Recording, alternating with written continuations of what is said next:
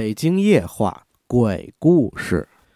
今天我们说猫的故事啊，呃，好多人都家里有猫啊，我也是。然后我非常爱猫的一人。我记得当年在我租房住的时候，我通常伴随我是门口有一只黑猫，黑猫不大，小猫一看刚今年刚生下来那种。然后猫呢，它会跟着你玩啊，也不进你家那种野猫嘛。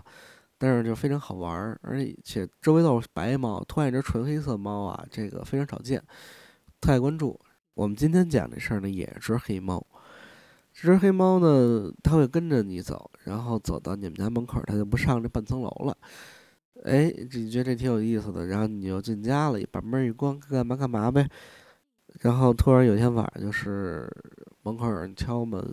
这也不算天，也不算太暗，估计是快递啊，或者是谁回来了。把门一开呢，没个人物呢。关上门，再开呢，这就有些奇怪的事情发生了。从上门框上面往下就开始掉东西。你一抬头，后边事儿都不叙述，可想而知啊。你自己可以转转想啊。然后这只黑猫为什么跟着你走？是黑猫饿，它。看到了些什么？他当时能看到些什么呢？